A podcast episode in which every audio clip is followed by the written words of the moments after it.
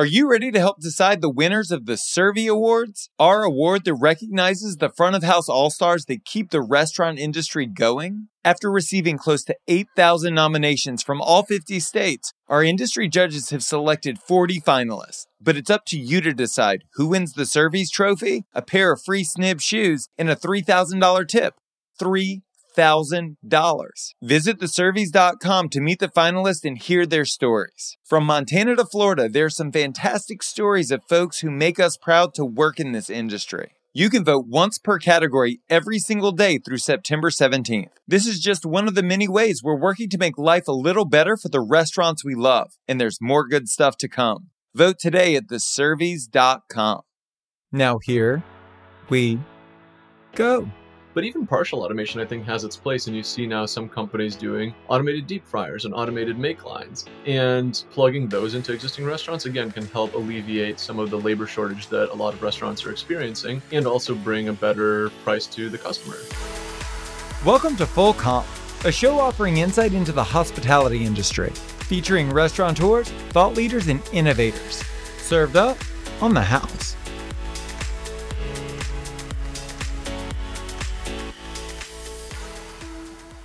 What if no one works in the restaurant of the future? Literally, like no employees. Sure, it might not work in fine dining, but does Chipotle really need employees? The team over at Mezli doesn't think so, and they've invested over $3 million to prove it. Mezli is a fully automated restaurant run by robots. They launched last week and have come on the show to share how it's gone and where it's going.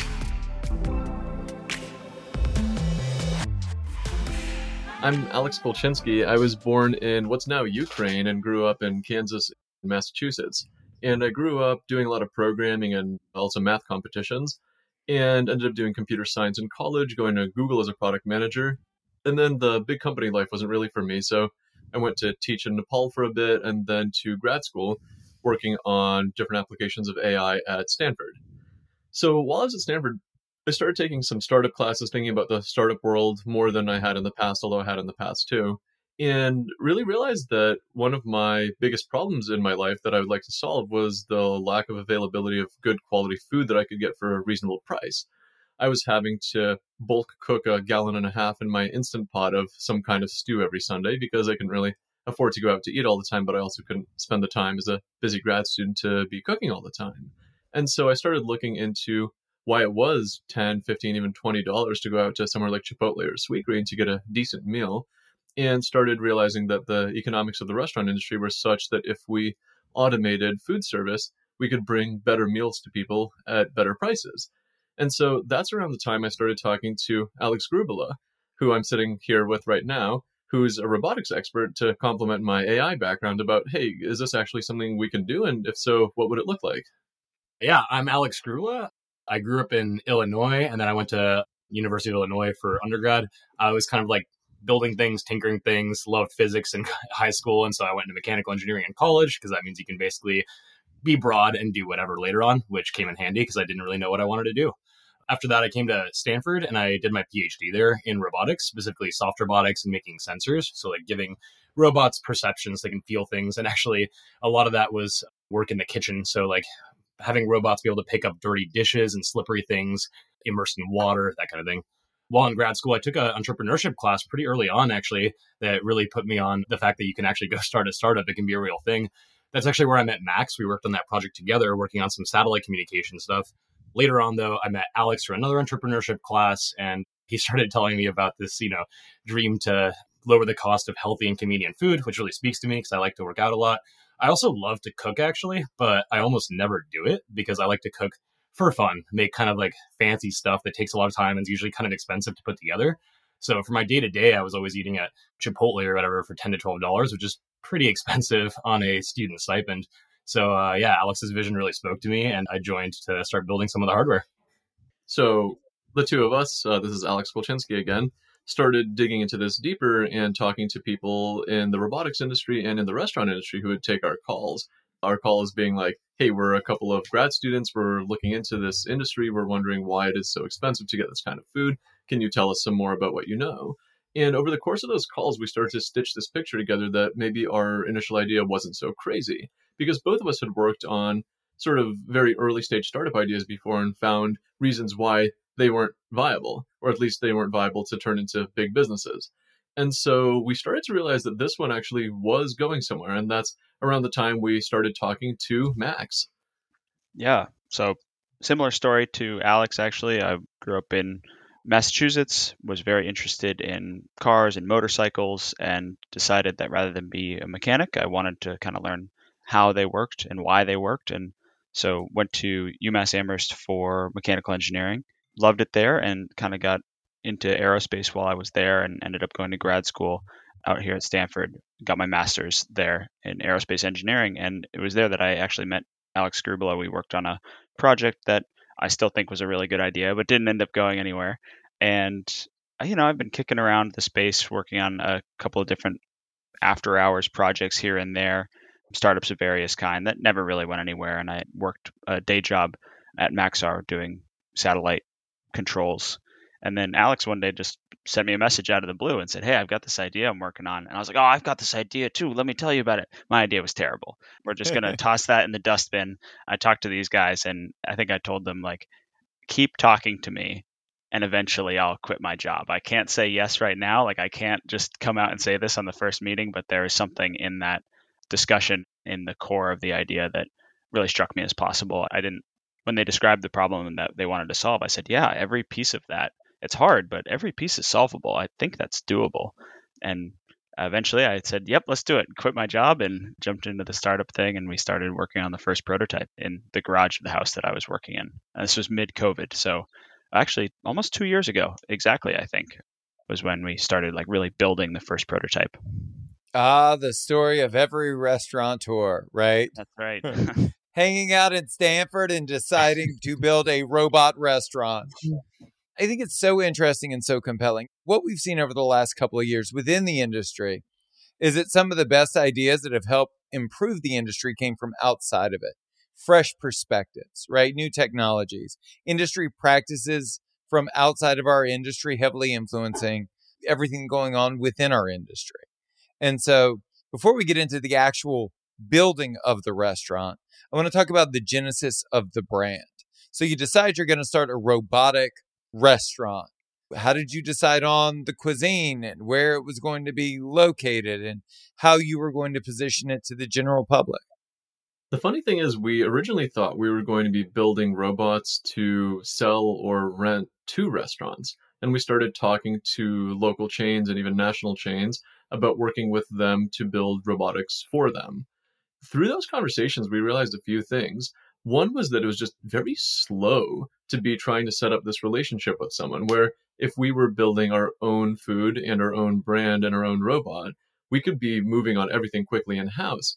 But if every question about the menu, if every request for a tweak, if every operational question had to bounce out of house to another company, it was just going to slow us down by a factor of two or more. We also realized that we were going to be able to get to higher level of quality and really operational efficiency if we did everything in house ourselves. And so it was almost this gradual realization that we wanted to be the automated restaurant as opposed to just being a robotics company selling to restaurants. When that started, we started working with Eric Minnick, who's now our chef. And we started talking to him and many others about what kind of food should we be serving? We want to be doing something high quality, fresh, healthy, something that the robot can serve repeatedly at high quality to customers. What does that look like? And so we looked at different culinary concepts, but actually from the beginning, we were considering Mediterranean pretty heavily because it's a favorite of all three of us. And Alex is actually from a Greek background, hmm. so he grew up with the food. And Eric, the chef, is from a Mediterranean cooking background as well. So we really gravitated towards it pretty heavily because we realized it was going to check all the boxes that we were looking for. And so you have the idea, you have the overall brand concept, this feels expensive to me, guys. I mean, as someone that's built out half a dozen restaurants, it's expensive to build out a restaurant filled with people. So you're adding robots, which is a whole nother level of expense and complexity to it. One, how incredibly expensive was the venture? And two, how'd you pay for it? The funny thing is, when you're talking about the location itself, it's actually, yes, we're adding robots, but we're also subtracting a lot of things that it takes to build a traditional restaurant. We don't have tables and chairs We don't have a bathroom. We don't even have really a building. It's a box full of automation equipment. And so we can build these right now at about half the price of what the average Chipotle location takes to build. And because these are a mass producible unit, we can actually bring that cost way down over time, which just isn't the case when you're doing traditional construction. You're not going to be able to bring down the cost of building a building using traditional construction techniques the same way you can something that's built in a factory. Now, that's the cost of the unit itself. That's actually part of the reason why we can sell great food at such a low price. But the company did take a few million dollars. We've spent almost $3 million to date bringing this vision to life, which it is brought to life as of yesterday. And that we raised from venture capitalists, we raised from angel investors. We've been operating in the tech ecosystem of Silicon Valley, explaining to people why this vision could be really big and asking them to invest their money to help us making it a reality. I'm sure it's been a really busy two years. And one of the things that helps scale new ideas like this are having the right people involved. And I think that includes the people we learn from. Did mentorship play a role in you guys founding this and scaling it out? Oh, 100%. We've been learning from dozens, if not hundreds, of people along the way. Some of those we have formal relationships with, including our investors, some of whom have taught us many things, and our one advisor, uh, Charles Bililies of Souvla, which is a local Mediterranean chain. We've also learned a lot from people who were just generous to us, from Stanford professors who we took classes from and went to office hours with, to people we just asked for phone calls or meetings. And some of them met with us repeatedly and told us what they had learned about restaurants and robotics over the years. And so, really, this vision that we came up with, I mean, at first it was kind of just a thought of, hey, is this possible? And the way it turned into reality and the way that we built the skills to make it a reality relied on a lot of mentorship from the Stanford professors, from the people along the way, from our mentors in Y Combinator, just a whole slew of people. One of the things that I think is so foundational to the restaurant industry is this idea of modeling. That we find bits and pieces from other restaurant concepts that we like and we internalize them and we add them to our vision for our restaurant. Did you guys model? What other restaurant concepts did you look to for inspiration? Oh, 100%. Yeah. So one that not too many people will have heard of nationally is actually uh, one of our investors' chains, Saj Mediterranean. This is Zaid Ayoub's chain. And we were big fans of Saj for a very long time. It was something we ate ourselves all the time. They make good quality Mediterranean bowls. And there was actually one across the street from Max's garage where we were building our first prototype out of, and we would go to Saj for lunch pretty regularly, although we couldn't really afford to do it every day. And so that was one of our models. Chipotle was another. We're also big fans of Sweet Green, but again, it's just such a prohibitive price point when you're talking about being a grad student or an entrepreneur. So a lot of these fast casual bowl style chains were big inspirations for us. Now, Saj didn't see you as a potential competitor. They went so far as to actually invest in the concept. They did, yeah. And I can't really speak to Zaid's exact thinking there, but he's been really helpful to us along the way. I mean, we've talked about the possibility of working together and bringing some of their items to our brand as well. But from the beginning, he's been really helpful helping us understand the industry. And I think he sees it as a win win where he helps us succeed and now he sees a piece of the upside as well. Hospitality is generally defined through human interaction, and there's no human interaction in your concept. So I'm wondering how you would define or redefine hospitality through the lens of your restaurant brand. So I can tell you the way we're thinking about how the restaurant industry is evolving, which is that there's this big distinction between a full service restaurant where people go for the experience, the hospitality, to spend time with friends and family, and the more limited service world where you see behavior like people going on the Chipotle app on their phones, ordering something and then walking into Chipotle and picking it up from the shelves without ever interacting with someone, or from the Sweetgreen outpost stations. And so we see this growing trend where there's actually this bifurcation in the industry between the traditional restaurant experience, it's this very social, community based thing, and this movement more towards convenience food, which I think is coming out of people having very busy lives and not wanting to be cooking meals that are just for food. They want to have high quality food that they can eat at ideally a reasonable price and conveniently. And honestly, a lot of the time, there's just not that much human interaction involved in the need that the customers are trying to satisfy. And so we focused 100% on delivering that quality, delivering that price, delivering that convenience, and making it so people can eat really well without having to spend time or money they don't have.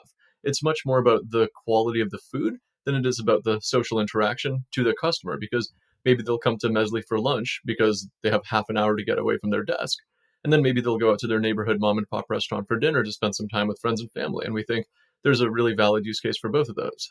There's this old phrase, right? Pioneers get shot, settlers get Hmm. land. And you guys are pioneering an entirely new business model in an industry which is in the midst of this massive evolution. What hurdles have you had to overcome in order to get where you are today? There have been a number. So, a few, like you said, that's exactly right. Just being the first to do something is hard. So, some of that is just it's hard to make this kind of hardware happen. And I'll let Alex talk about things like supply chain delays in a hmm. second. but also, it's been convincing people this is actually doable. It's really helpful now that we've actually pulled it off and that we're actually serving people now. But two years ago, when we told people what we were trying to do, most people thought we were totally crazy. And at least initially, that was the hardest for fundraising because we would talk to venture capitalists about what we were trying to do. And most people were thinking, hold on, you're trying to start a hardware company, which is notoriously hard to do, especially profitably. You're trying to start a restaurant, which is especially hard to do. That's also notorious. You're a first time entrepreneur is trying to bring both of these together. Are you completely crazy? And so raising money was really, really hard and took a lot of work. And the hardware side was also not easy. And Alex can talk about that as well, especially with COVID affecting supply chains. Yeah, yeah. I mean, doing this in such a short period of time. I mean, we built this whole restaurant that we just rolled out in the past year without an existing supply chain has been pretty crazy. I mean, most big companies have entire teams that manage these kinds of things and have existing relationships that make sure they have quality control and can get things on time. And I mean, yeah, shipping and fabricating stuff and having a lot of mistakes made and having to get them redone, working with suppliers like that was just crazy on such a short timeline. I mean, even the shipping delays of like uh, during during Y Combinator actually, where we were trying to build out our first version of our restaurant in about eight weeks, we had some supplies coming in from the Midwest, and they were actually delayed by over a week due to just winter weather. The trucks can't go out on the road, and we're sitting here like, oh man, we've got demo day coming up in like two weeks. We thought we'd have this a week before so we could integrate it in our machine and test it, and maybe now we'll have it a day or two before. So I guess we can stay up all night and test it right before uh, right before we go to demo day. So yeah, I mean it's been crazy working with the uh, hardware delays and uh, supply chain there. Yeah, and we've been doing all of this for the last now almost two years with an engineering team of four people. And again, under $3 million, when other companies have tried to do similar things with probably 50 to 100 million dollars in engineering teams of dozens of people. So we're pretty proud that we've pulled it off actually when others haven't. Yeah, in some ways, the limitations on cash have really forced us to be very choosy about what kinds of problems we solve with our automation to make sure that we can keep them simple and really cheap. I mean, we're not going out there buying a bunch of like robot arms and things like that because those are really expensive and difficult to work with. And instead, we kind of think of it as like, how can we get something to move from point A to point B for a few thousand dollars with just a simple motor and something that we can initially 3D print and later on maybe have manufactured or machine. What feedback have you gotten internally from the hospitality industry? Is this well received? Yeah, you know, it's really interesting. It's like night and day when we talk to people in tech, especially software industry people, versus when we talk to people in restaurants. People in tech are starting to come around to it, I think, but the general reaction is why are you building a hardware company? Why are you building a restaurant? You could be doing crypto or B2B software instead. But when we talk to restaurateurs, I think almost every single person we talk to, even from the very beginning, has realized that this is the future of limited service restaurants, or at least a big part of the limited service restaurant industry. And so it's almost like we don't even have to convince people. As soon as we tell them what we're doing, they tend to be like, oh, wow, yeah, of course, this is happening. What feedback have you gotten externally from the general public? So far, people have been really positive about it too. We've been serving people now in soft launch mode up to our grand opening yesterday for a couple of weeks.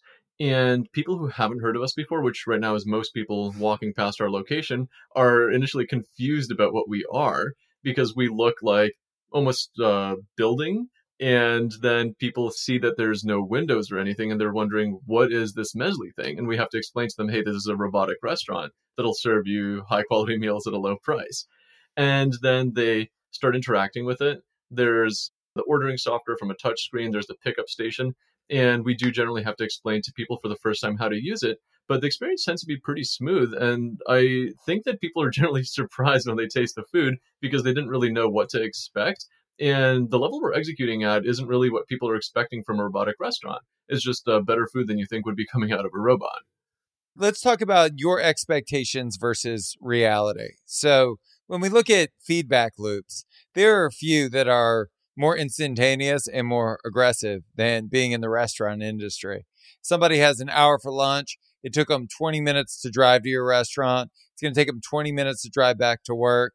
And if they can't eat and feel like they got great value in that tiny window that they are with you, they're pissed and they never come back. Nobody ever has a poor experience and then ventures back to wherever they had that poor experience, especially in our industry. So, what has it been like for you to get real time feedback on the ground and how has it affected operations in just the last few weeks? Honestly, it's mostly been a confidence boost so far because for us, it was this giant question mark. Unlike a software company, it's not like we were able to launch very quickly and iterate based on customer feedback. We did have a pop up location serving an early version of our menu for a while. We did have a prototype robot. But until we put this thing down and started serving people a couple of weeks ago, we had no idea what was going to happen because we hadn't connected the dots yet. And when people started raving about how good the food was, that was just such a confidence boost because we realized it was working. And all the more so yesterday, we served uh, 300 plus bowls yesterday, which is our record so far for a day. And when we realized that we could serve that many people in one day, that was a huge confidence boost. Although we did have a pretty big line for them, and some people were waiting for quite a while. So uh, that's a good reminder for us that we do need to focus on keeping the right flow of people so that we're not leaving people waiting.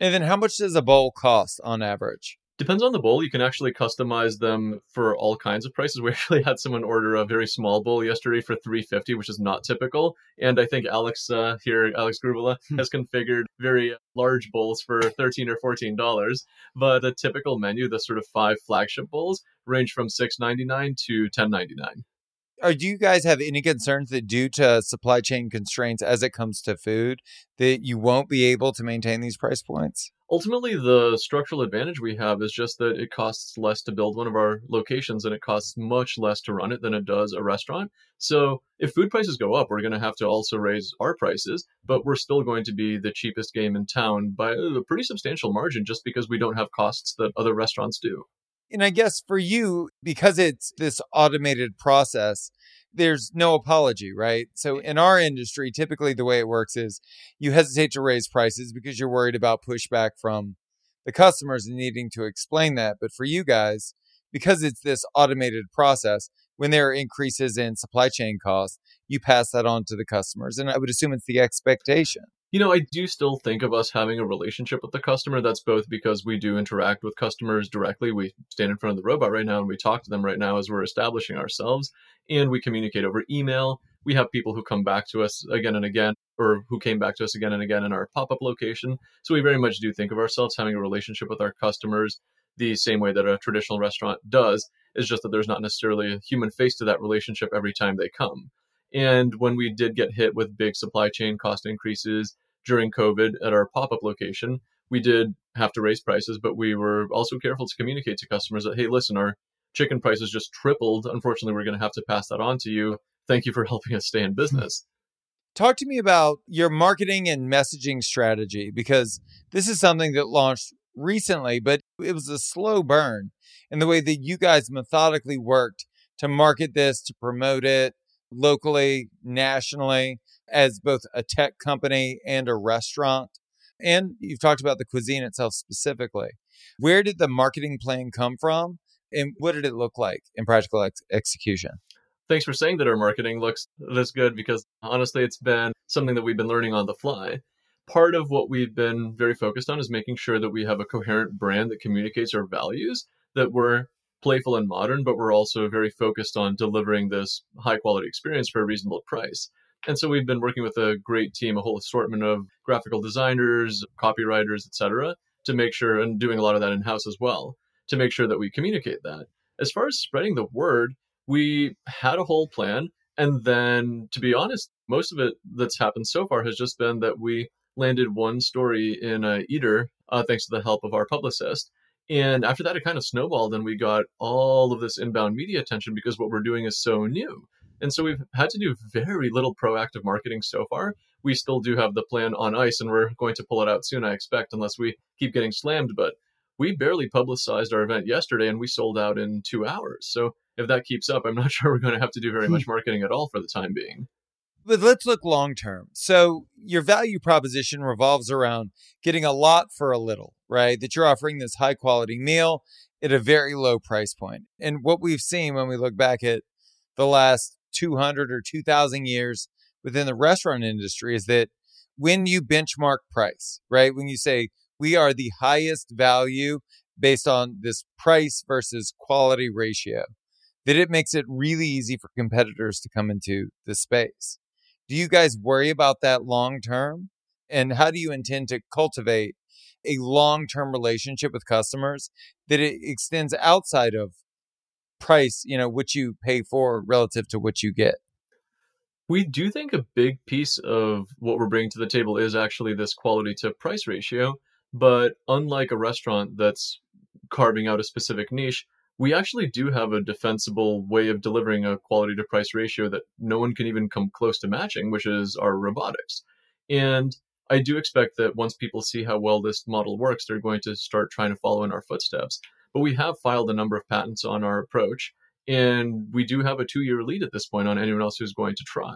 So that's really what we're starting using as our so called moat to make sure that we're the ones who are able to do this the best. Now, to the degree that other people do pull it off, that's going to be a great thing for consumers because the faster people expand this kind of food service, the faster people can pay seven bucks for an amazing lunch or dinner and not have to spend an hour cooking or spend a big chunk of their paycheck.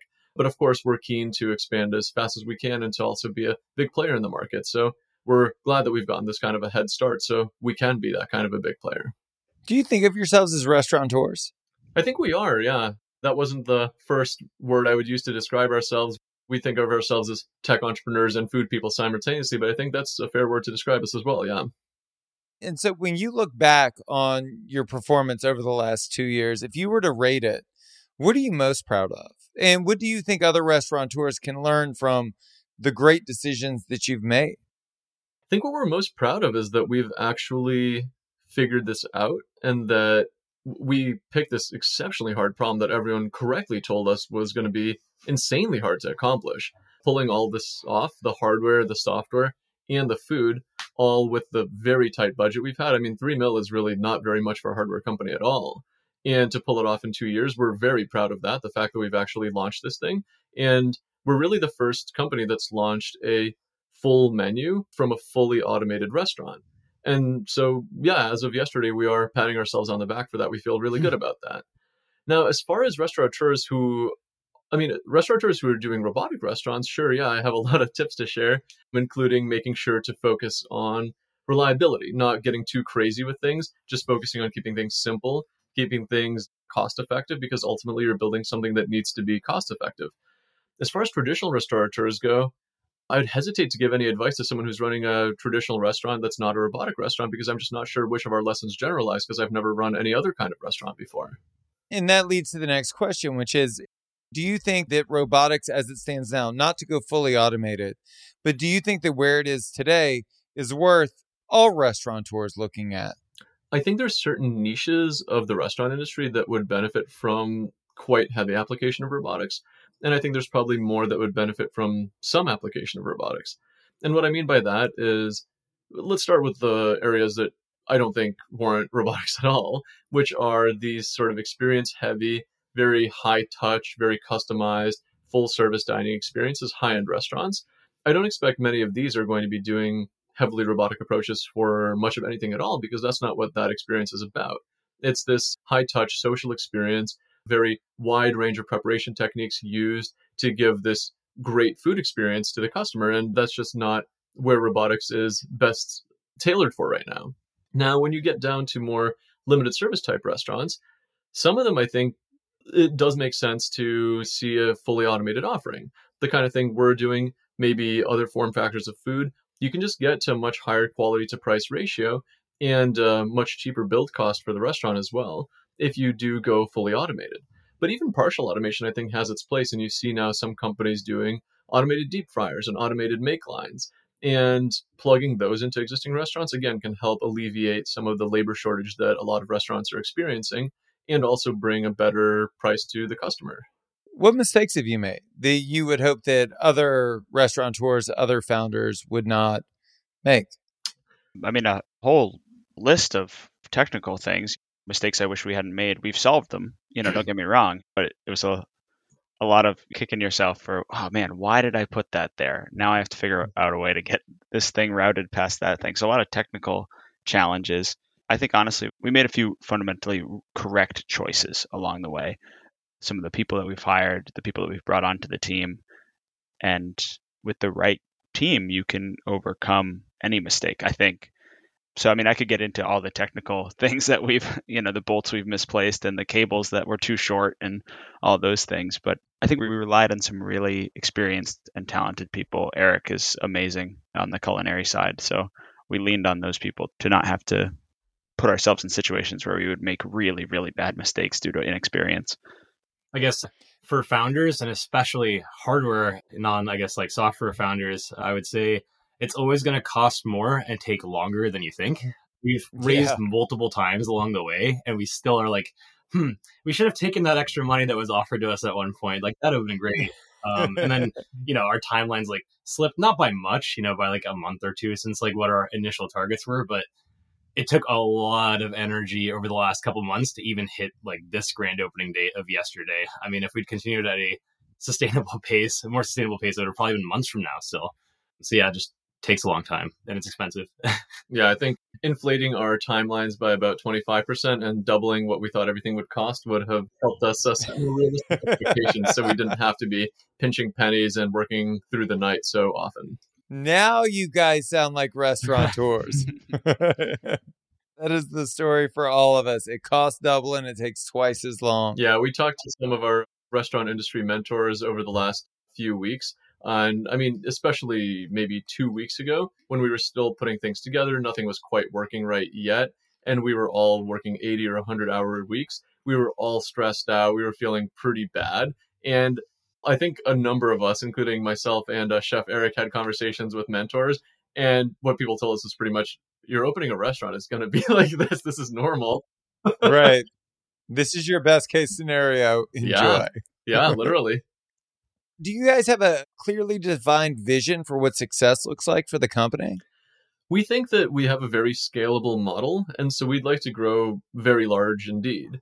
Because we can mass produce these, we can make them much more like a car company would make cars than how a restaurant company builds restaurants.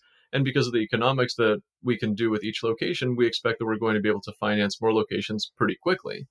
And so we're looking to expand to really quite a lot of locations around the country quite quickly and start bringing in new menus that we can serve to customers and becoming a standby choice for lunch and dinner and even for overnight meals because we can serve 24 7 for a whole lot of Americans and maybe even people outside the country. So, really, what we're trying to do is totally change the face of limited service, convenience oriented, high quality food so that it becomes affordable to everyone.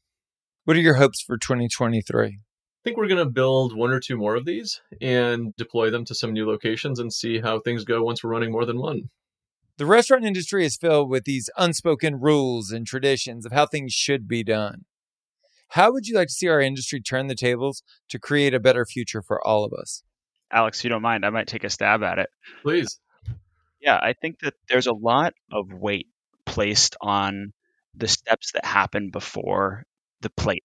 So, how things are cooked, the exact techniques used, and all the pieces that come before that final product. And I think that's important, but it's also limiting. I think that there are certain areas, especially in the way that we cook and finish foods, where the perception of quality is so dependent on the process used that we are missing other opportunities to prepare food in a way that is really, really good and delivers high quality, but maybe isn't a technique that you would see in a in the back of a Michelin star restaurant or a fine dining restaurant.